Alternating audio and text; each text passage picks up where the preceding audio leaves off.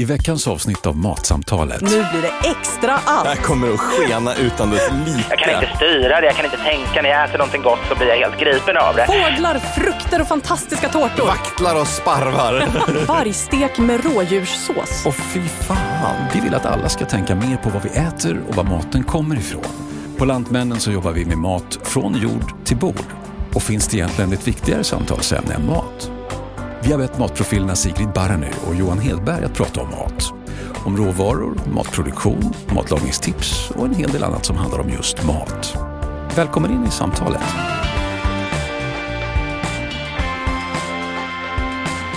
Mm, mycket välkommen till Matsamtalet Oh med God. Johan Matgeek Hedberg. Lägg av. Och mästerkocken Sigrid Barany. Och det är sista avsnittet för säsongen så vi går all in! Vällustingar, hedonister och njutningsmänniskor. Nu blir det inget jävla lagom, nu blir det extra allt. Alla nödbromsar är släppta. Här kommer det att skena utan dess like. Vad ska vi göra för någonting idag? Vi ska bland annat prata med Edvard Blom om livsnjutningens filosofi. Det blir excessmat och små perfect bites, dyr lyxmat och budgetlyx. Men du, Johan, innan vi drar igång så kanske vi behöver bara reda ut begreppen kring det här med gourmet och gourmand. Ja, det kommer liksom det. att dyka upp. För jag tänker så här, en gourmet, det är väl någon som som söker så här, det perfekta, den, den lilla perfekta smakupplevelsen. Det behöver inte vara mycket. Det, det handlar inte om att så här, stoppa sig full, eh, utan om att söka så här, peak experience. medan. Medan gourmanden är mer så här, wow, gott! Jag tar mer av det. Vadå, vadå bara 50 gram löjrom? Jag vill ha 250 gram Ja, löjrom. precis. Juhu! Men Och- alltså det är väl det som är så häftigt också med om du går idag till exempel på en fine dining-krog. Så är tilltalar det gourmeten. Ja, alltså det börjar ju nästan tilltala gourmanden för jag tycker att efter en du vet, 12 rätters avsmakningsmeny, jag är ju sådär att jag rullar hem och inte äter på två dagar. Ja, okej men det är ju olyckligt för så ska det absolut inte vara. Det är en bra ställe som man går till där du kanske får 18 små serveringar, då ska det ju vara så perfekt avvägt så att en normal människa inte ska känna att de är överfyllda, utan att de ska gå därifrån och uppleva en så här, det där var jättegott, men jag dör inte nu. Och då har du fått smaka det bästa liksom, från 18 olika saker. Och det finns någon poäng med det där va? för att så länge man behåller en liten smula hunger så är maten hela tiden godare. Ja. Medan om man blir proppmätt på förrätten så blir det så här, Ja men det där är problemet att vi är generellt för dåliga på att hantera de där grejerna. Nu ska vi prata excesser, men det får inte bli överdrivet frosseri, för då har det blivit vulgärt. Och idag när vi säger, det är så här, vi ska ha den största steken, man bara, det där är bara äckligt. Fast, ja, men precis. Men det här är ju de två, det här är ju liksom spektrumet som vi rör oss kring idag. Mellan kan man säga eh, gourmeten och gourmanden och mellan det som är vulgärt och som liksom är lite härligt också på något vis. Och, och det som är mer eh, superkalibrerat och balanserat. Svarar jag. För att excesser går liksom att finna lite grann i båda ändar av spektrumet. Det är bara hur man gör det. Och hur man hanterar det. Sker det på ett värdigt sätt eller sker det på ett låt oss dränka hela golvet i vacker champagne? Och när du säger champagne så tänker jag att sinnebilden av excess, av verkligen så här unna sig något ljuvligt, det är väl champagne, är det inte det? Jo men det är det ju. Det är det som de flesta känner till. Lite, ett, ska det inte vara ett glas bubbel?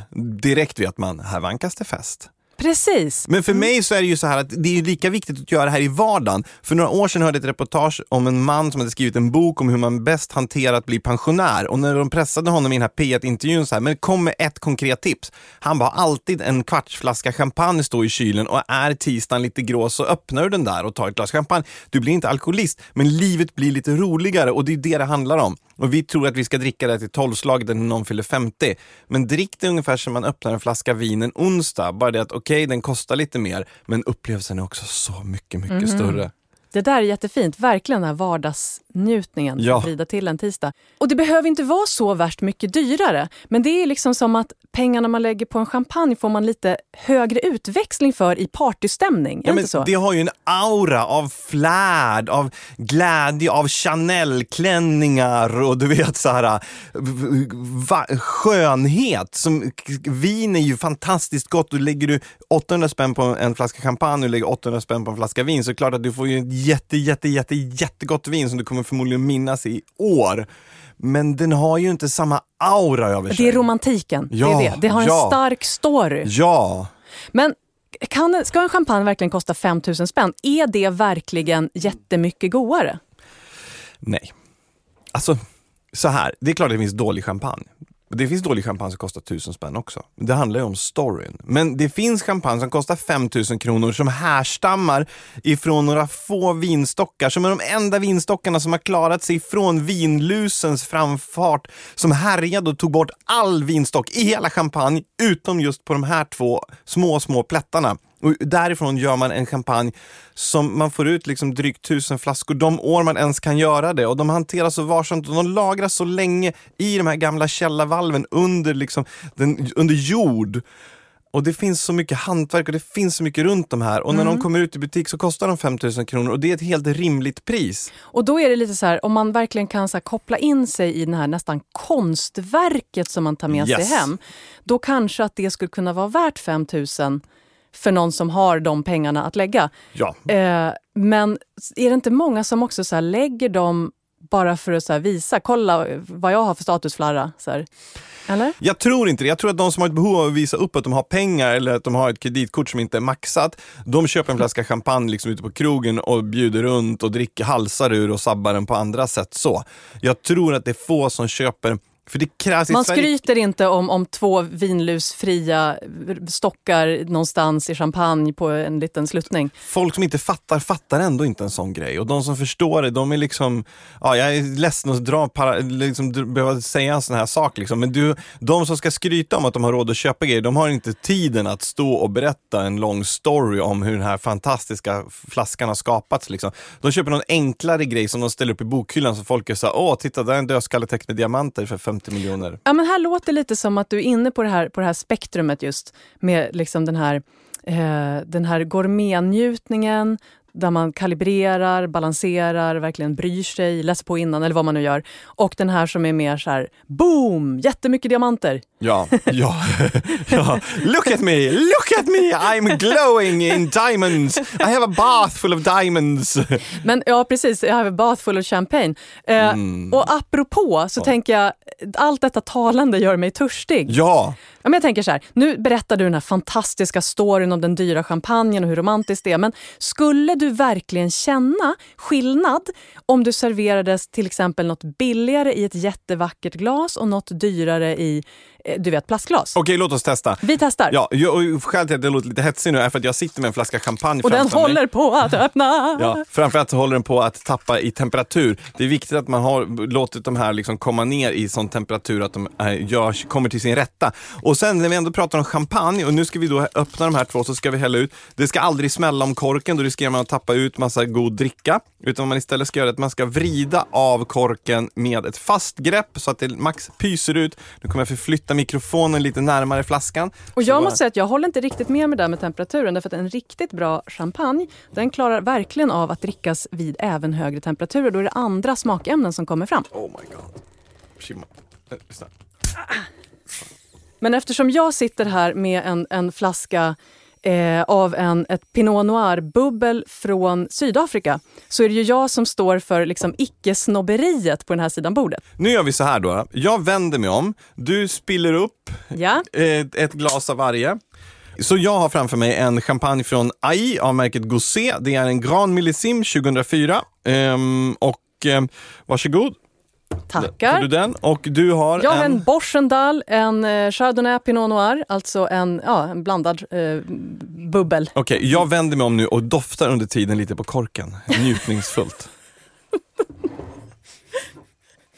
om jag tar fel nu, då kommer jag, då bara, då kommer jag komma in dit riva ut minneskort här nu.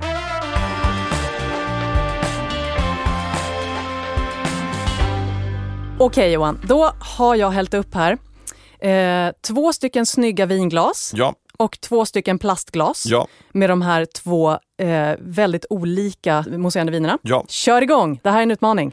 Du, så här är det. Nu ska jag skrälla lite. Aha. Jag skulle hellre dricka champagnen ur de här engångsplastglasen av ICA-modell än att dricka dem ur de här som ser ut som runda rör. Det som kallas för flöjter. Du gillar inte flöjter? Nej. Vet du varför?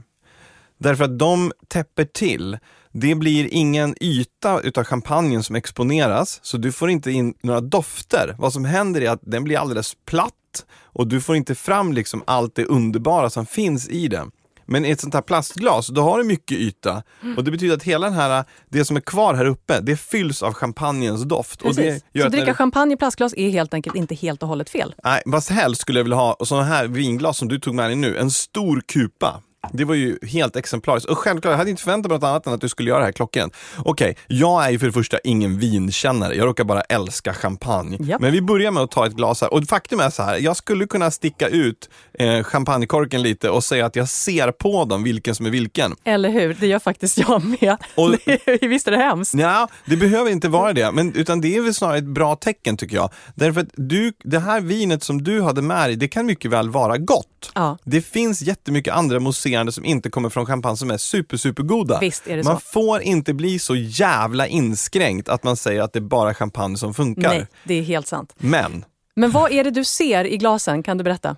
Jag ser på bubbelstorleken. Precis. Och vilken, och, och vilken är det som är vad? Ja, den som har de stora bubblorna, Japp. den är den som då inte har lagrats så länge utan den har liksom forcerats fram och då får den stora bubblor. Den som har små bubblor, det är ju champagnen där en lång process har gjort att det blivit små bubblor som lever kvar i drycken ganska länge, som är krispiga och som inte blir att det blir skummigt i munnen. Men, let's, let's do this. Precis, vi skulle haft svarta glas egentligen. Vi skulle ha svarta glas. Men vad jag gör nu, det, nu doftar. Diamantbesatta svarta glas skulle vi ha haft. Det är ju excesser! Men om vi gör så här, om vi börjar någonstans så doftar man på glasen, då doftar det ena glaset vin och det andra doftar lite kalkiga källare. Mm. Men om jag fyller upp munnen med det som jag utgår ifrån är det mousserande från Sydafrika, då blir det lite skummigt. Det är ett gott vin, alltså absolut. Inga konstigheter. Mm, och sen för- dör av ganska snabbt. Och sen tar vi champagnen. Mm. Nej vänta, jag har nog blandat ihop dem. Vad roligt. Jag bara skojar. Jag tycker när jag luktar på de här att det finns stora likheter. Mm. Eh, men det finns vissa små skillnader. Mm.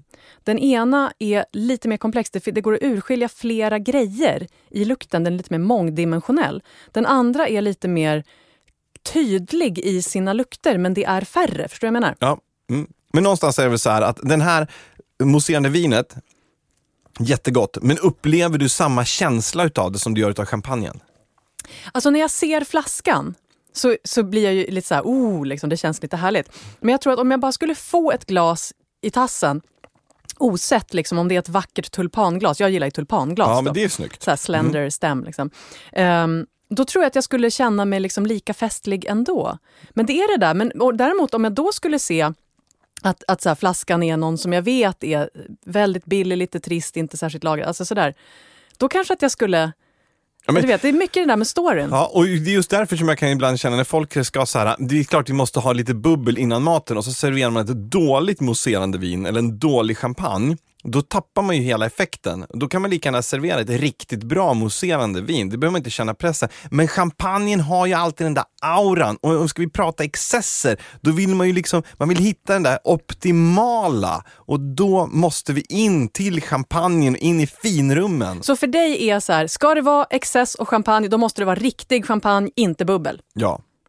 Ja, jag är stenhård där. Sorry. Ja, jag behöver hela storyn. Och du då? Nej, jag kan, tycka, jag kan tycka att det finns en typ av excess som är helt all right med annat bubbel. Ja, okej. När det är liksom så här, eh, eh, party, eh, mycket fingerfood, ta på er en kul klänning eller en glad kavaj, ta med ett par flaskor bubbel och kom och sen har vi partaj hela natten. Okej, fair enough. Det är en, ja, en sorts härlig excess det också. det är det absolut. Där man liksom inte, man vet så här, jag kan hälla i mig det här glaset om jag vill. Det Ja. finns jättemycket mer.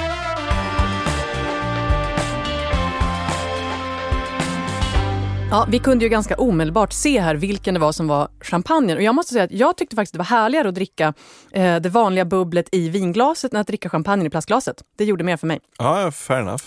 Men ska vi gå in på det här varför vi är så fascinerade av excesser, överdåd, överflöd. Vad är grejen?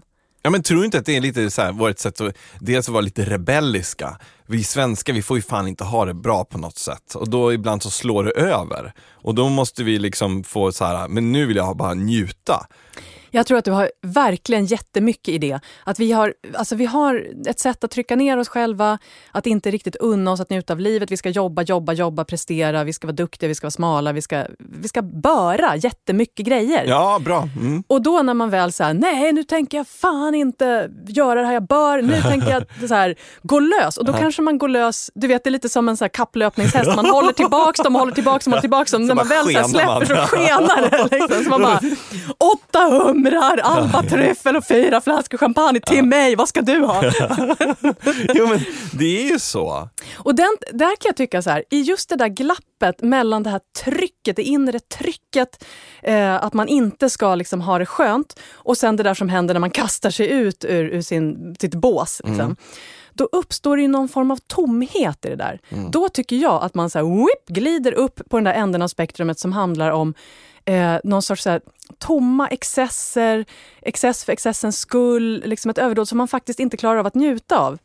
Man är liksom inte närvarande i njutningen utan man är bara typ arg. Men vet du vad jag tror att det har att göra med också? Nej. Har man längtat efter, är det en planerad excess eller är det en desperationsexcess? Mycket bra, utveckla.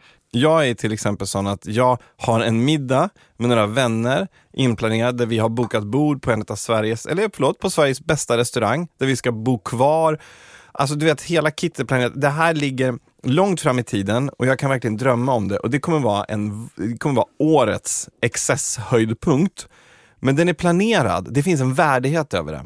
Men det är när folk har blivit lite så uppmärksamhetstörstande, desperata på bekräftelse och så vill man bara man är sugen på några räkor liksom, och lite aioli. Men sen så sitter man där vid det där bordet på restaurangen och känner, nej vi tar in åtta humrar och fyra flaskor champagne. Och man, Ja, för det är jag fan värd! ja Så här, precis. Så att man- kolla på mig, Ja. kolla på mig! Och det är liksom drivet av, det är inte riktigt drivet av en nyfikenhet och att söka en njutning som ger en lycka. Det är mer drivet av någon sorts skam, tomhet, ilska, oro. Och det är liksom när det drivs av de känslorna som det blir som lite tomt. ja. Jag tror inte njutningen blir så skön, eller tror, jag vet. Jag Eller så tror du att du är, liksom, lever i, i någon form av Jay-Z, Hype Williams-värld och kör hela Big Pimpin-inställningen och har bara helt missförstått din roll. Ja, men precis, och det kan jag säga. Jag kan se så här, du vet gamla rapvideor från 90-talet där de står och halsar champagne. Man Ja. bara, nej, du sabbar ju hela upplevelsen. Ja, men för oss som så här, någonstans du vet, präglades så mycket av så här, Hype Williams videos med, med Puffy och hela gänget när de står i vita kostymer i Las Vegas setting. Eh, där, där Jay-Z halsar kristall på, på den stora båten i Big Pimpin-videon. Hela den grejen liksom. Så blev ju det också en livs, en skön Alltså, men är inte det så här, kom inte de snubbarna från, från en ganska så här, tuff, hård barndom med inte särskilt mycket pengar? Alltså det var ju inte som att växa upp i Sala. Det kan man. Nej. Nej. Så att, och sen så, så blommar det ut i, åt det här andra Det hållet. klart. De är de här kapplöpningshästarna som bara kastar sig ut i båset och bara Mm. ska ha allt nu och det ska vara stort och det ska vara diamantbesatt. Men någonstans är det också så här, de är ju, Jay-Z är ju superexempel på någon som växte upp liksom, the hard knock life, som hade hel, en helvetisk barndom och som, som lyckades själv, som har liksom bara sin egen talang och typ några polare att tacka för liksom, hur långt han har nått. Om han vill stå på världens fetaste motorbåt och halsa champagne för att liksom visa världen, att kolla vad jag lyckades, ge honom det. Någonstans. Ja, men det, det, vet att det finns eh, ett Youtube-klipp som bara handlar om Jay-Z och Beyoncés konsumtion. Wow! Vilket Nej. är, det är ganska fascinerande i sig själv, att man är så fascinerad av vad en annan människa konsumerar att man gör som en liten dokumentär om det. Är det galet? Alltså det är helt galet. Och det är så här, här är hans bilar och de kostar ju hur mycket som helst och de ser ut som Batman-bilar allihopa. Och det är liksom inte så två eller tre utan det är hur många som helst. Och så, så här, är de med och plåtas och snurras runt och man får se dem så här. Och så alla klockor. Mm. Jätte, jättemånga klockor. Jag har alltid varit lite så här, behöver man inte bara en klocka? Eller kan man kolla tiden på mobilen? Men jag har ju uppenbarligen inte fattat något. Nej, klockor, klockor är ju egentligen en mans enda accessoar, förutom om man då är gammal hiphopare och även får Och kan ha ha jätte, minkpäls. jättefeta guldkedjor. Han har något märke, vad heter det? Rock? Rockaware, Ja, just det. Rockaware. som också är så här modemärke som han har byggt upp själv från grunden. Alltså jag, förlåt, jag ska inte försvara honom in i döden, men, men vad heter det? Du är lite kär i honom. Nej, men jag, Och jag är lite kär i Beyoncé så det är okej. nej, men jag, någonstans så är det så här, man måste se lite till vad det är för personer som står bakom det. Jag har faktiskt ärligt talat, och jag vet att det är så sjukt korrekt att säga det, men jag har lite svårare för liksom, så här, uppväxt i, i en svensk småstadsharmoni och sen ska man så här, spruta champagne på Stureplan. Det är liksom, nej, jag vet inte, Vad det intressant, äcklar mig varför? lite. Va- varför är det besvärligt? Ja, men därför att du borde veta bättre. Du menar att du, du borde, din barndom borde vara så trygg och skön att du inte ska behöva göra det här? Du borde inte behöva ha det här behovet utav att, och du borde veta bättre att det Men det inte är kanske så. man har ändå, för, för vem vet hur den uppväxten var egentligen? Jo, men vi, there. men vi generaliserar ju. Det är det vi gör. Det är det vi har gjort en hel säsong. Vi måste få generalisera lite. Ja, men jag, ja, jag tyckte det var festligt att du blev provocerad av just den grejen. Ja, men jag kan tycka så här, jag är uppväxt i världens harmoni i Sala liksom. Men det- likförbannat har man stått där med någon taskig flaska Moët liksom, och bjudit polarna och lekt kung i baren när man var 25 år liksom, och tänkte hur fan har jag råd med det här egentligen? Så när du ser någon annan göra det så känner du lite den skammen och bara uh, uh. Nej, men jag kan dels tycka, att- kan jag tycka att det är väldigt respektlöst mot hantverket som ändå är att framställa en flaska champagne. Men dels kan jag också tycka så att det finns ju bättre sätt att hävda dig på som gör att du förstärker ditt varumärke liksom på lång sikt. Att, om, det är klart, så får du möjlighet att stå med i en musikvideo, då är det ju lite teater också. Jag har väldigt svårt att tro att Jay-Z, när han var 30 år, stod på en yacht och sprutade champagne varje dag. varje dag. Liksom. Kanske var en period han hade. Men när du talar om just det där med, med, med varumärket, alltså, är det inte också ganska härligt att det finns människor som bär det här åt oss? Jag tror inte riktigt att jag skulle palla den livsstilen som Jay-Z och Beyoncé i alla fall utger sig för att ha. Men jag tycker att det är lite härligt att ibland hänge mig åt att kolla på den här typen av galna dokumentärer och, och så här Åh jösses, oh, oh, de hade en middag på den här restaurangen så här, och så bjöd de folk på lite vin och så kostade det 150 000 dollar. Man bara, 150 000 dollar! Hur går det till? Så här. Men det är lite underbart att det finns de här excessikonerna som gör det här. Och så kan jag sitta och, så här, känna med, liksom, hänga med utan att behöva hålla på. Jag behöver inte åka yacht, jag blir sjösjuk. Ja, ja, men visst är det så. Det är som att sitta och kolla på du vet det, John and Kate plus eight och tänka alla behöver inte ha åtta unga, men det är lite kul att sitta och kolla på den här freakshowen här. Liksom. Men du sa någonting om Jay-Z och Kristall. Mhm. Och I den här konsumtionsklippet då, så han har ju gått över till något annat har jag förstått det som. Nu var ju det några år sedan, men grejen är ju den att Kristall var ju liksom hiphopparnas eh, huschampagne. Den, den symboliserade, liksom, eftersom att den kostar runt, ja, runt 2000 spänn flaskan, så symboliserar den väldigt mycket liksom, resan från gettot till de fina salongerna. Och då att kunna stå och halsa sådana obehindrat var ju ett sätt att liksom, peka fingret lite åt det liksom, etablissemanget. Men sen pekade typ etablissemanget fingret åt Jay-Z. Ja, sen pekade ett gäng snobbiga fransmän, eller framförallt en. Det var då en man högt uppsatt på Kristall, eller på det huset som gör Kristall, eh, eftersom att Kristall bara är ett delvarumärke, liksom, eh, som sa det att eh, vi behöver inte ett gäng hiphoppare för att sälja vår champagne. Varvid Jay-Z sa, Eh, okej, okay, sod off. well off you go then my dear. Så här. Nej men, um, och då så bad han dem helt enkelt dra åt helvete. Och på, i ett slag så gick, slutade han, alla hans polare och alla de miljoner fans som de har att dricka Kristall. Så gick han över och började dricka Ace of Spades istället. I mitt tycke en ganska Ja, men inte fullt lika upphetsande champagne. Men ganska coolt namn måste jag säga som gammal hårdrockare. Jo men exakt, va? det är väl det de flesta tänker. Ehm, men det visar ju också liksom så här, du, du vet så här, Hennessy var ju också en sån grej som liksom alla hiphoppare slängde sig med. Och de har ju jobbat jättemycket med för att de ska liksom fortsätta göra det, för det, det är en stor försäljningsframgång. Men det gör inte Jay-Z för han dricker Douce. Ah, bingo. Jag har ägnat mig lite för mycket åt det här känner jag. Eller hur?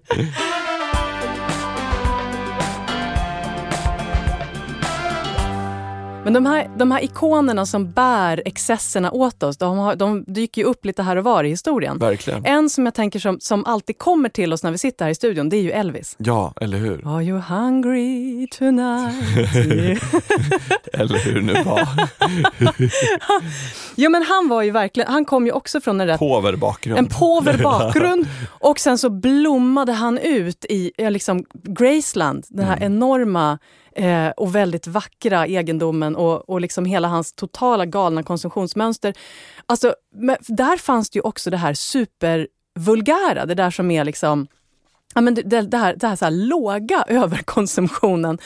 De här mackorna, Mm. eh, de heter något Fool's Gold Loaf. Okej. Ja, det är en limpa, en, fr- en stor fransk limpa som man urholkar och sen så kör man i en burk jordnötssmör, Ja, en burk grape jelly ja, och 500 gram bacon Ja. stekt. inga problem. Och sen så käkar man ett par sådana till lunch. Ja. Kan man inte bara deepfrya dem också? Ja, men det var ju den andra, den andra Elvis-mackan. Det är ju den här eh, vitt bröd med jättemycket jordnötssmör och skivad banan Ja, och bacon. Mm. Och sen så steker man den i jättemycket smör Mm. så att den blir verkligen friterad. Så you're on to something. Ja, men alltså, det där är ju någonstans också ett sånt tecken på ensamhet, så att det liknar ingenting. Ja, men i hans fall verkar det ju verkligen ha gjort det. Han verkar inte ha varit en liksom helt och hållet harmonisk människa. Men, han, han, men han, gav ju, alltså han gav ju också en excess av, av fantastisk sångskatt till världen. Och hans scenpersona, den var ju helt fantastisk. Den var ju verkligen ett sätt att häva glitter över hela publiken så att de gick hem och kände sig glittriga i minst en vecka. Jag kan verkligen, alltså man ser de här uppträdandena, hans dräkter, hans scenkostymer, de är ju, helt, de är ju excess om något. Och om man ska nämna någon annan i historien som också har haft verkar ha haft en, en fantastisk närvaro och en fantastiska just så här kläder och överdåd och glitter, då är det ju Marie Antoinette. Ja, såklart. Macarons till folket. Precis, Går inte att komma ifrån. Jag vet att jag vid något tillfälle har sagt till min, till min fru så att jag skulle stå på vår balkong och kasta macarons för folk som går förbi nedanför. Iklädd en sån här 1700-talsperuk. Ja, jag hade någon Marie Antoinettsk hybris där efter för mycket löjrom och champagne en vanlig fredagkväll. Men är inte det, ja men att se den där filmen eh, som kom för ett antal år sedan, Sofia Ja. Coppola. Ja, Gud så fin. Den. Och inte älskar Sofia Coppola. Att hänge sig åt excess utan att behöva ta konsekvenserna. Jo. Att jag kan titta på någon annan göra det och bara, åh gud vilka klänningar, och gud vilken mat och gud vilken där champagne till, och så här, tillverka champagnekupor efter sina egna bröst. Liksom. Det, är så här, det, det är extremt verklighetsfrånvänt. Folket så här, svalt och gjorde uppror och mådde Det asdåligt. är ju deras hon problem. satt där i liksom silkesstrumpor. Ja. Men på den tiden kunde man ju verkligen göra gästabud. Alltså, du, jag ska läsa upp en grej för dig. Jag vill har typ så här, idag när vi bjuder hem folk så kan det vara två rätters middagar. På den tiden då var det ju så här fasan i gris i ko. I ko- jag, ska, du, jag ska läsa en meny för dig. Det här är en meny från eh, Café Voisin i Paris under belägringen 1870, 99 belägringsdagen. Då hade man på menyn. Eh, som hors d'oeuvre, smör, rädisor, fyllt åsnehuvud, sardiner. Mm. Sen kom en röd bönsoppa, elefantsoppa. Lite mellanrätter bestående av stekt småfisk från Seine, stekt kamel à l'anglaise, kängururagu, smaka på det ordet, eh, stekta björnkotletter med pepparsås. Sen kommer lite grillat kött, vargstek med rådjurssås. Och fy fan. Man bara, är det rådjurets hämnd liksom, att dränka vargen i sås? Oh. Katt garnerad med råttor. Nej. Nej. Krassesallad, antiloppastej med tryffel, svamp à la bordelaise, gröna ärtor med smör, riskaka med sylt, schweizerost och sen jättemånga fantastiska viner där man bland annat hittar Mouton Rothschild och Romani Conti och såna saker. Klassiker. Det här var det här under var de var under brinnande belägring. Ja, dag 99. Och man bara, hur var det under fredstid? Men var det här vad gemene man på gatan kom in åt? Antagligen inte. Det här, vi kan nog tänka oss att det var så här, riktigt fetaste sortens överklass som Ja. käkade kängururagun. De behövde inte varit feta. Nej men var fetaste sortens överklass. Ja, ja, mm, Det är en helt... mm, mm. Och, man äter så där många rätter måste man ju nästan bli lite fet. Tror De inte? kräktes ju ofta. Det är sant faktiskt. Det finns, sån här, det finns ju nedtecknat från en massa såna här stora banketter som typ sådana som avslutar eh, långtgående krig. När man, man har man så här fredsförklaring och sen så har man en bankett för att fira freden. Och de där finns ju nedtecknade för att vara viktiga historiska ögonblick. Och där är det just såna där grejer som att här, fjädrar bärs in och man får en kall stol. Mm. När man har suttit ett par timmar och ätit jätte, jättemycket så är det skönt att resa på sig kall stol. Ja. Som att vända på kudden och få en svalkudde liksom. Försök erbjuda det till dina gäster nästa gång du har bjudning. Oh, men du förstår du, jag älskar sånt där. Du vet om man så har en vanlig middagsbjudning och sen så bara, nu byter vi stolar så ni ska skola få en kall stol. Varför inte bara introducera massa sådana saker? Det vore ju hur roligt som helst. Och ska vara helt chockskadad när de gick därifrån. Jag skulle behöva typ en fet 1700-talsturny för att stå ut eftersom jag gillar varma stolar och värme i största allmänhet. Om någon Så. kom med en kall stol. Men du, man tar också in, man tar självklart in ett koppel, Cavalier King Charles. Det är en sån hund. De är framtagna för att du ska, de ska vara lagom stora att ha i knät så du håller värmen på slotten. Smidigt. Mm. Men är det inte så lite grann att dagens såna där maffiga gästabud med menyer som är roliga att läsa, de finns på Instagram? Ja, men skojar du? Det är där vi hittar de här tok-excesserna idag. Eller hur? Alltså jag älskar såna här konton som Foodie Fetish och Cheat Day Eats. Ja. Och dem.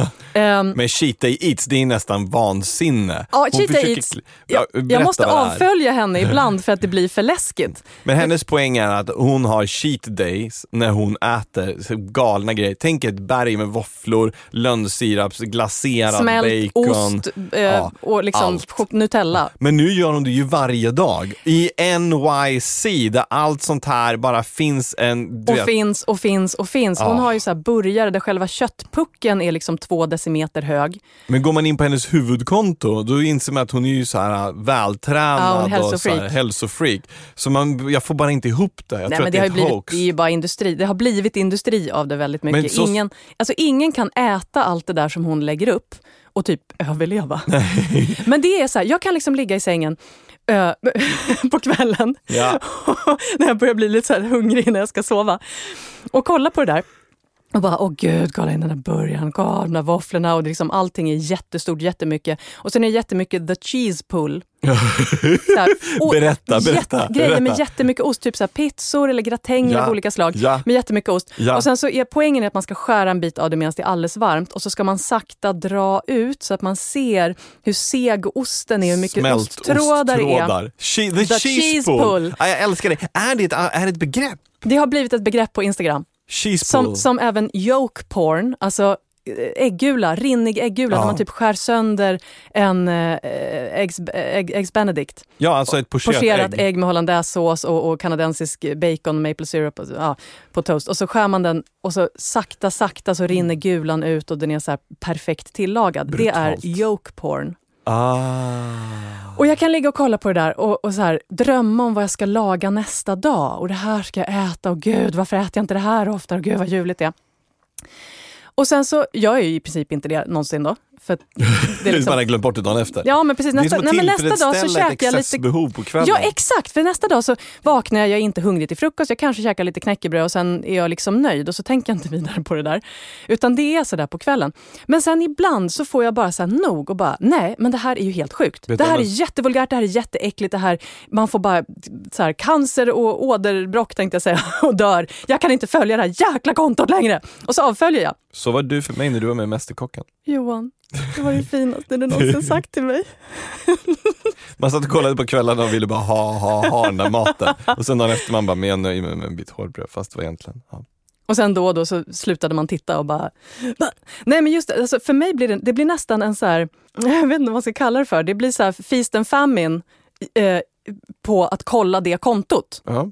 Att så här, ibland är det underbart och, och ibland så här, inget, jag vill inte, usch bort, äckligt. Så här. Man har en Men, eh, hatkärlek. hatkärlek, precis, en stark ambivalens. Men jag tror också så här att ibland så blir ju det här ett, ytterligare ett sätt att tillfredsställa ens eget behov av excesser. Man Utan att behöva vara där själv. By, det blir liksom excess by proxy. Och så skönt. Men du, Eh. någon annan då? då? Typ, säg ett Instagramkonto till som ingen ska missa när det kommer till matexcesser. Ja men det är foodie fetish. Ah. Där, och där, kan jag, där, faktiskt, där har jag ännu inte kommit så långt att jag har avföljt. Därför att det finns en stor lekfullhet. De gör döknäppa grejer. De gör superexcess överdådig mat. De gör så här pizza lasagne där man alltså använder pizza, färdig pizza eh, som plattor i lasagnen. Och det är alltid jätte, jättemycket ost. De gör så här har croissantdeg och så sveper de in ost och bacon i små kulor så här, och så lägger de alla kulorna tillsammans, penslar hela grejen med jättemycket smör och gräddar. Såna saker. Alltså det, är så här, det, är, det är så sjuka, absurda matgrejer. Men det är fortfarande så himla lekfullt. Ja, mm, de, det är ju liksom, det är så här, då är det om, om man äter så här liksom en gång i veckan kanske man överlever. Äter man så varje dag då överlever man inte länge. Men det är jättekul att titta på och det blir så knäppa roliga idéer. ja. Men det är så här som typ croissanter som man fyller med eh, äggröra, eh, bacon och grejer och sen lägger man dem i en form, häller på bechamelsås, lite ost och gratinerar. Mm. Men det som är fett med Foodie Fetish, till skillnad från till exempel Tasty och de här, det är det att det känns inte som att de gör det utifrån ett ett klickperspektiv, utan de gör det utav lekfullhet. Ja, de verkar verkligen ha skojigt. Ja. En annan grej Mhm. som är också så helt galen som har florerat på, på internet, det är det här med, med bakis Bloody Maryn. Har du sett dem? Det är så här, hinkar, det är som en tävling om så här, vem kan göra den största Bloody Maryn Ja. och sen garnera den med liksom mest stora knasiga grejer. Det måste ha börjat med att någon typ så här garnerade sin Bloody Mary med en lökring som ett skämt. Ja. Och sen har det svällt upp, så nu finns bilder med så här, hinkstora Bloody Marys med typ en hel grillad kyckling, tre cheeseburgare och 18 lökringar. Det kan vara så att jag har gjort någonting åt det här hållet någon gång. Så. Är det sant? Nej men alltså det är jag är ju så här, Bloody Marys är ju inte gott om man inte är skitbakis. Och då vill man egentligen ha allt det andra till. Så man vill ju ha baconklädda lökringar, man vill ha liksom eh, kycklingvingar en masse, gärna kalkonlårsstora. Och varför då inte sätta dem på en jättetjock stor drinkpinne i Bloody Mary? Men varför inte? Så att det ser ut som ett litet spett med crickets bara liksom i ett glas. Fast egentligen är det som en, en stor så här zinktunna. Men där har vi verkligen så här peak vulgär, är det inte så? Jo, den blir peak vulgär. Det finns om- inget balanserat, ingenting så här härligt påläst med en vacker bakgrundsstory. Det här är bara så här bluffs. Men det blir humor om du har så här, samlat polarna hemma i trädgården, det är barnfritt, alla är lite småsega, du ställer ut en jättetunna med Bloody Mary och sen som är bara späckad med, du vet, tänk dig som, du vet den här kaktusen man gav bort till Ja, polare? ja, godiskaktusen. med tandpetare. Som man lärde som- sig i Kamratposten. Det här är alltså Mm. den vuxna människans eh, ka- godiskaktus från Kamratposten. fast istället för att ifrån kaktuskroppen så sticker det inte ut geléhallon på tandpetaren, det sticker ut liksom vaktlar och kycklingar på spett. Så man får liksom bara goffa i sig och dricka Bloody Mary till. Med långa sugrör så man kan sitta kvar i sin Baden-Baden-stol djupt nersjunken och dricka det där tills man bara dunar bort i ett skönt eftermiddagsrus. jag tror att du har sålt in Bloody Mary till mig Johan. Yes. Men hur skulle du göra om du fick välja din egen personliga excessrätt? Alltså min egen personliga excessrätt den skulle ha att göra med ost väldigt mycket. Den skulle, ost skulle vara liksom själva kärnan i upplevelsen, om du förstår vad jag menar. Jag förstår. Mycket mozzarella, mycket parmesan åt det hållet. Och, och, så, och någon form av, av bröd, brödighet. Liksom. Mhm. Typ så här som en, en pizza i lager eller någonting sånt. Eller så här calzone-gratäng eller någonting.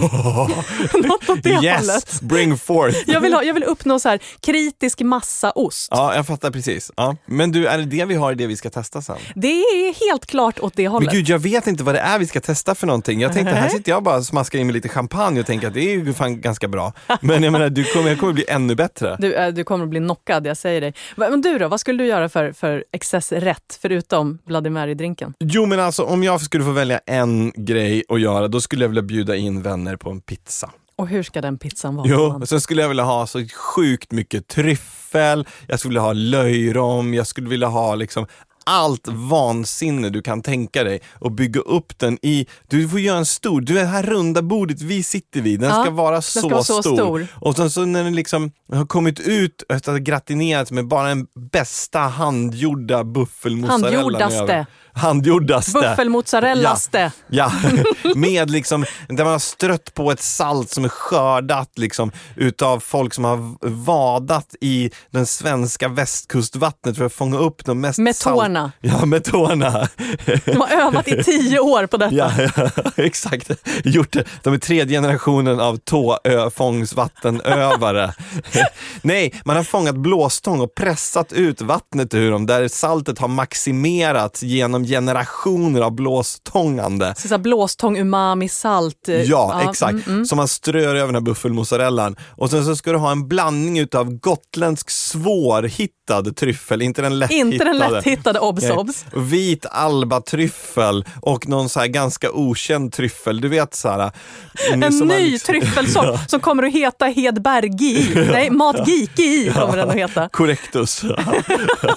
och, och sen så, liksom, så ska man, det här serveras liksom med, med, med mängder med kalixlöjrom och då ska man ha plockat ut de bästa kornen av kalixlöjromen som har liksom varsamt saltats och burits ner för hand av ättlingar till Gustav Vasa som har vandrat ner ifrån Kalix. Där, på ett, is, ett block av is ifrån Vättern. Som aldrig fryser. Åh gud, Så det ska finnas story runt allt det här. Och sen den här pizzan, när man har berättat klart hela historien om pizzan, då måste inse att man måste ha någon värmegrej under bordet för att hålla värmen på den. För bara storyn om den tar en timme. Men man kanske har en murrika? Det kan man ha, en svag murika. Det är en bra idé. Mycket bra. Nu vart det ju på riktigt dock helt plötsligt. Men just att bjuda på den billiga pizzan med vulgära mängder med sånt som är jätte, jättegott och där man ser till att dela upp det i sektioner så att varje sektion verkligen är gott och hylla respektive huvudråvara. Så det är, så här, det är Kalix löjromssektionen Ja. och det är hummersektionen Ja. och ostronsektionen. Ja. Och, och Nej, så, ja, inte hummer. Vi pratar ju eh, färskfångad spindelkrabba som har, som har, som har ridits ner av norska vildhästar.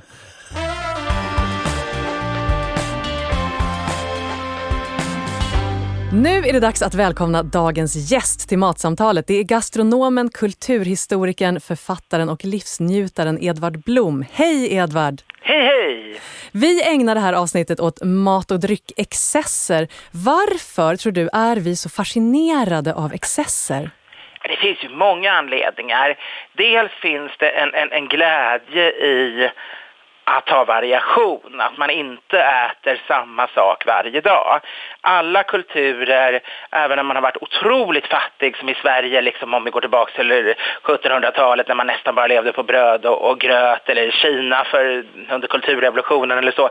Ändå har man alltid sparat lite grann, inte bara för kommande överlevnad, utan för de stora årsfesterna, liksom kinesiska nyåret eller den svenska julen eller olika olika kulturer. Viljan att kunna ha någonting att se fram emot, någonting att minnas, att man inte äter samma sak varje dag utan att det finns några hållpunkter när man får äta mycket. Och i bondesamhället var det ju då, ställ fram allting till jul, fyll hela bordet, ät dig proppmätt så att du nästan blir sjuk. Det var liksom excesserna där. Vi skulle inte vara imponerade över ett julbord i en koja år 1700, men, men för, för dåtida var ju det deras excesser. Så det är det ena, att det är ett naturligt behov av variation. Det andra tror jag är just det här att mat är så laddat för oss. Det, utan mat dör vi inom några dagar, liksom, eller utan dryck i alla fall. Det är så otroligt och det är så fysiskt och det ligger nära erotiken också. Och, och med de här fysiska sakerna finns det ju ett behov att, att eller behov ska jag inte säga, men det finns, eh, det ger mycket effekt om man har väldigt, väldigt mycket på en gång. Det ger väldiga kickar. Så det, det finns både ett sunt excess kan man säga i form av årsfester, i form av att man då och då ska ha saker som skiljer för vardagen. Och sen finns det någon mer lastbar, kanske osund eh, drift inom människan till, till riktigt extrema excesser Men också. när jag läser förordet till, till din och Gunillas kokbok eh, Kokons Mm. livsnjutare så får jag en känslan att din livsnjutning är, är liksom filosofisk eller närmast andlig. Ligger det något i det? Kanske, den har i alla fall någon form av andlig andlig eh, överbyggnad eller kanske snarare att den harmonierar med, med andligheten. Alltså det är klart att den är djupt, eh, den är ju djupt i kroppen. Jag menar, när, jag äter någonting gott så, så påverkas jag väldigt mycket, Jag är nästan som ett barn i det.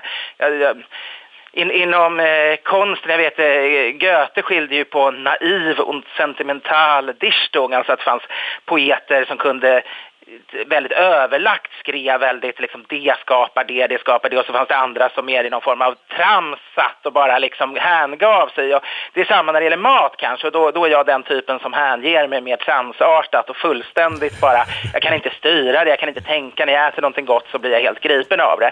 Men, men sen finns det absolut en, en andlig aspekt i det hela också, man får aldrig glömma jag slänger ju aldrig mat med tanke på att det finns folk som svälter. Man får aldrig glömma att mat är värd en oerhört respekt och att man, man inte bara kan ta in stora grejer, äta lite av varje och sen slänga resten eller stoppa fingrarna i halsen och kasta upp för att kunna, kunna liksom äta mer. Utan, utan eh, det, finns, det är viktigt att ha någon form av filosofisk inställning till maten också. Även om jag gillar excesser så kan man inte ha excesser jämt. Då blir det som Trimalcos gästabud, då blir det liksom alltså det dekadanta Rom när allting bara handlar om orger och eh, överdrifter och, och bisarrerier. Men hur blir man en, en sann livsnjutare? Om du skulle ha en liten livsnjutarskola, hur skulle den se ut? Jag tror det handlar om Alltså man måste stanna upp väldigt mycket i, i njutandet. Eh, jag vet Rickard Julin, brukar alltid, champagneexperten, han brukar påpeka att eh, när man dricker, när man prövar en fin flaska vin så tycker han att det minsta man kan begära är att folk åtminstone avbryter konversationen och samtalet och allting annat och tar åtminstone någon minut och tänker på vad smakar det här och bara funderar och går in i, i smaken. Och det gäller ju inte bara vin, det gäller en bra pannkaka eller en, en fin oxjärpe också eller en sås. Att, att eh, man måste gå in i det, man måste verkligen ge sig hän åt det. Sen får man inte ha något dåligt samvete när man njuter av någonting. För då, det finns jättebra grunder att låta bli att njuta av, av olika saker. Man kanske vill tänka på de fattiga och ge bort pengarna till det. Eller man kanske vill tänka på sin vikt och äta nyttigare saker. Men när du väl sitter där med maten i munnen, att då inte unna sig, att då ha någon form av Luther eller snarare Calvin på axlarna som, som, säger att du inte ska ge dig hän till det hela, det, det förstör ju bara. Alltså, I stunden måste du fullständigt gå upp i nuet och, och njuta fysiskt av, av själva saken. Och en andlig njutning är ju liknande, det handlar också om att fånga nuet. Alltså jag ryser i hela kroppen här. Alltså... Ja, men det är ju så rätt att, inte, att glömma den här liksom ångesten som man får ibland när man stoppar in något i munnen, för då är beslutet redan taget. Men en sak som jag kommer att tänka på, det är ju till exempel, Eh, om vi ska prata livsnjuteri, varför har man bladguld på mat? Ja, det är ju en ren, ren utseende, alltså att det är vackert, men framförallt att det är dyrt. Ja, men guld hör ju till det vackraste som finns och det är ju en skönhet så det ligger på ett sätt i linje med det här att folk överhuvudtaget vill pryda maten, dekorera. Eh, det är en eh, värre variant av pappas liksom, klippa persilja över alla bruna 70-talsrätter. man vill Bra liknelse. Guld på 70-talsrätterna. Ja. En Marie Antoinettesk persilja. Och pappas ketchuprisotto, det, det skulle vara bra. Men, men sen finns det naturligtvis även att visa att man har råd. I alla tider har ju mat varit för, för Eh, de övre stånden, för, övre, liksom, för kungligheter, hövdingar. Det har alltid varit ett sätt att visa att man står över andra. Det, det, har varit otroligt mycket eh, ett sätt att visa makt. I, det, i Sverige under barocken till exempel, där kungen skulle ha liksom enorm massa rätter som han inte rörde och sen fick andra äta upp efteråt. Resterna skickades ut till olika, men det skulle bara visa att det skulle vara 300 rätter på, på hans en, en, fast han åt ensam, eller med en kamrat. Och grevarna skulle ha lite färre rätter, eh, friherrarna lite färre, obetitlade hade lite färre och sen var det ett rejält gap ner till, till eh, obetitlade ståndspersoner. Då. Så att det handlar om en maktkamp mycket och vi, visa på att jag är någonting mer än andra. Jag är värd det här. Och eh, idag kanske man uppfattar det, jag menar en kejsare med bladguld skulle uppfattas väldigt lyxigt. Idag kanske om, om någon vanlig person som har tjänat lite pengar på, på affärer har bladguld på allt när han äter middag, då kanske man skulle uppfatta det lite vulgärt. Det kräver att göra det på rätt sätt. På efterrätten går det bra. Du kan gärna ha det på pralinen eller på en efterrätt. Du kan ha det på nyårsafton på förrätten också, men du kan inte ha det liksom bara blösa på bladguld på all mat varje gång, för då, då blir det trampvarning. Liksom. Havregrynsgröt med bladguld, ja tack, det är en bra frukost frukost. Ja, värdig frukost. Men du, en fråga. Om man ska göra det här på riktigt, riktigt. Hur ser din så här, slå i taket måltid ut? Om man verkligen ska så här, optimera njutningen. Optimera njutning. Ah, ja, ah. Jag börjar ju då gärna med, med ett traditionellt svenskt smörgåsbord. När smörgåsbordet är som bäst, då, då är det så nära min optimala excess faktiskt redan där. Men smörgåsbordet var ju historiskt bara en förrätt. Så om man tänker sig att man tar det som förrätt, alla de kalla svenska fiskarna fiskarna framför allt. Olika typer, alltså skagen och, och, och fiskpatéer och gravlax och rökt lax och andra typer av gravad och rökt fisk, lite sillar. Eh, hela den delen att börja med en snaps, en öl det är en underbar början. Sen, sen vill jag gå in på, på de andra rätterna. Och, eh, ja, jag skulle nog ta anklever, eh, för det tycker jag har en sån här intensiv smak som fullständigt liksom griper tag av mig. Någon form av anka skulle jag också vilja ska ingå, någon form av vilt, eh, någon form av, kanske en eh, KB-biff, det, det, är ju fantastiskt gott. Någon råbiff skulle jag vilja ha med också. Eh, hummer naturligtvis. Självklart. Ostron. Ostronen har ju det här att det, det är inte bara smaken utan det är liksom också det här vackra pärlemorn, de svåra att nå. Man vill ju gärna ha inte bara smaken utan ofta på de här stora excesserna så handlar det också om utseendet, om exklusiviteten, om, om det exotiska som tillför ytterligare värden. Och naturligtvis champagne och olika intressanta viner rakt igenom. Ostar får man ju aldrig glömma, mycket såser. Jag älskar de här franska haute cuisine-rätterna när det är du har kokat ner kanske en halv kalv eller en halv, tio fiskar till, till, till en koncentrerad fond som sen får bli basen med massa grädde och smör, blir, blir såser och serveras till olika rätter. Och en liten efterrättsvagn på slutet. Jag är inte så jättemycket för sötsaker, men, men skulle det vara en enorm excess måste det naturligtvis vara några, några mousser och lite sånt även på slutet. Åh oh, herregud. Någonstans du, där. Eh, här sitter vi och är lite så här betagna. lite svimfärdiga. Ja. Men det är så fantastiskt, för du har ju verkligen liksom lyckats täcka in ett sånt brett spektrum av god, godsaker. Men en sak som jag tänker där att du bommade lite och som ligger mig extra varmt om hjärtat ja. är ju det här med smöret. Va? Ja. Och ett av mina favoritavsnitt av Kändisbarnvakten på mm. Barnkanalen, det är när du är barnvakt och får ungarna, alltså jag älskar dig för det här, men att provsmaka smör. Ja, just det. Men hur sjutton, hur, om vi på ärlighetens namn, hur, hur far tänkte du här egentligen? Jag menar, vad fick du, vad fick du för reaktion? Ja, jag hade ju haft en smörprovning tidigare. Så det gjorde att liksom idén fanns. Och när vi diskuterade med, med, med redaktionen inför det så, så, och jag talade om provningar och nämnde lite grann så hade de hört att jag haft en smörprovning också. Så de, de tyckte det var en rolig idé. Och det är ju roligt för barn Många barn tror väl att allt smör är likadant, det är bara något du brer på smörgåsen. Och så kan det också finnas fördomar att det skulle vara äckligt att ta en sked smör rent, att man liksom inte äter smör rent. Eh, för det finns viss sån här fettnoja som kan vara kvar från tidigare generationer. Så därför tyckte jag det var roligt. Det var, man hade naturligtvis kunnat smaka tio andra varianter också. Så fort man börjar prova och jämföra så händer det mycket i hjärnan och man, man, man får en bättre, intressantare inställning till maten. Men, men smör, det var roligt och det funkade bra. Jag menar, de gick ju med på det. Det var en del av programmet. Så det, det, det gick ju inte att bara skippa det liksom. Nej, det är ju strålande.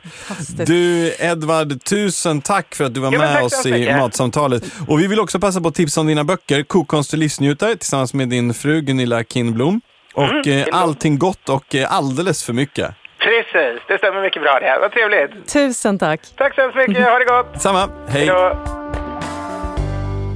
Nu har vi ju talat om så väldigt lyxiga utsvävningar och dricka champagne på en yacht. Men hur hittar man excessen i vardagen? Ah, Den du lilla menar- excessen. Du menar det där lilla extra Den bara lilla- som piffar ja. till livet? Precis. Ja, men jag tänker typ så här, koka pasta, alltid gott. En spaghetti, ha på ett par droppar vitryffelolja, kalasgott. Det- det var billigt, hemma köpa i redan där. Ja, ja visst.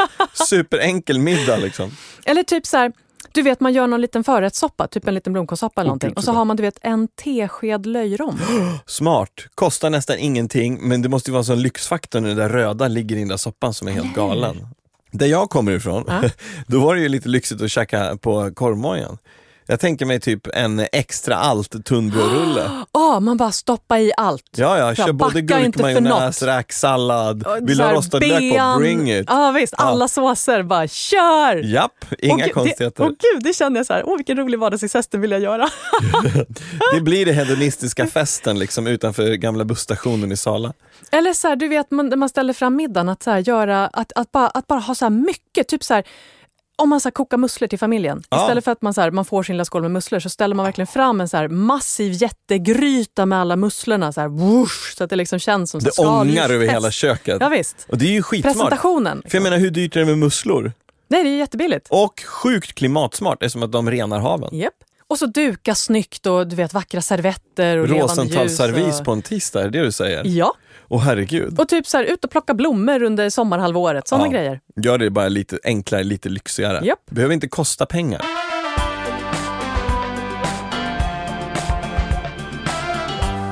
Kära Sigrid. Ja, Johan. Nu känner jag mig så lycklig igen, för helt plötsligt har det dukats fram den här formliga fest av godsaker. Ja, men det är ju excess, det är ju all in. Dofterna sprider sig i rummet. Jag noterar också att vi har fått lite mer i glasen. Men för, låt oss för en gång skulle nu skippa det och titta på vad är det på skålar och fat? Eh, det är en liten snitt på brioche med anklever. Oh. Eh, som går bra till champagnen. Mhm. Och sen så är det liksom den lite billigare varianten. Jag tänkte jag skulle testa liksom. Om det blir lika bra. Ja, anklever är ju lite infekterad. Är lite infekterad. Så det här är alltså helt vanlig god bakad leverpastej som jag har piffat till med lite grädde, lite calvados, pyttelite madeira och, och lite extra salt. Åh, eh, och sen så har jag istället för brioche så har jag så här fuskat till det med brioche hamburgerbröd. Och så har jag Wow. rostat det och lagt på. Bara för att se så här, hur stor är skillnaden? Okej, vilken tycker jag ska börja med då? Ska vi börja med den... Eh, Man kanske ska börja med, med den med hamburgerbröd och eh, piffad leverpastej. ja, mm. Spännande. Nej men gud, Mm. himmelen så god.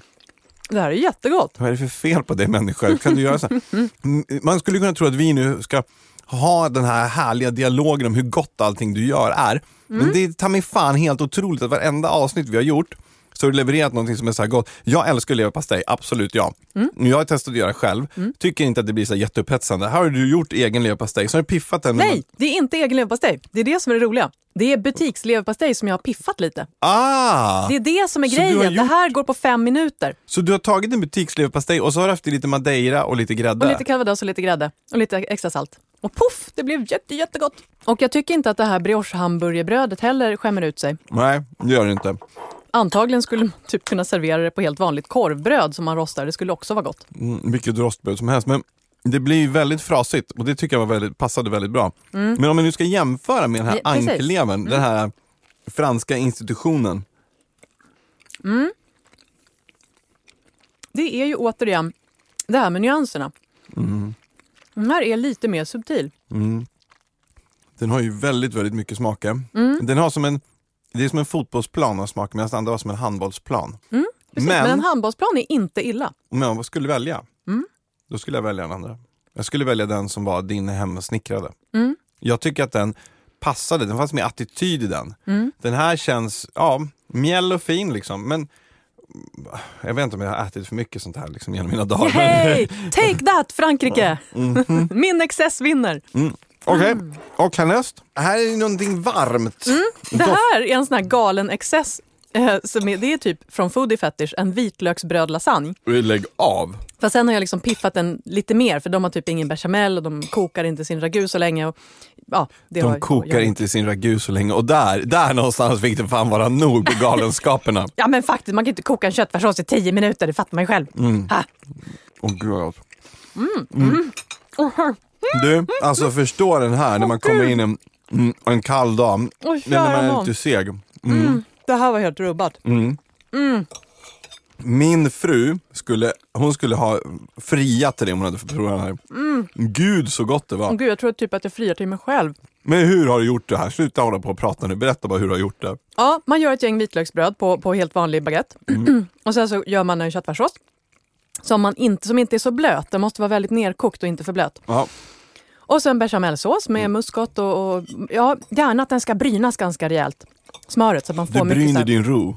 Ja, visst. Och sen så lägger man då i lager köttfärssås, bechamel, lite bechamel, vitlöksbröden och så massor av olika ostar. Jag har, jag har mozzarella, jag har liksom både så ko, vanlig komozzarella och buffelmozzarella för att liksom göra lite extra.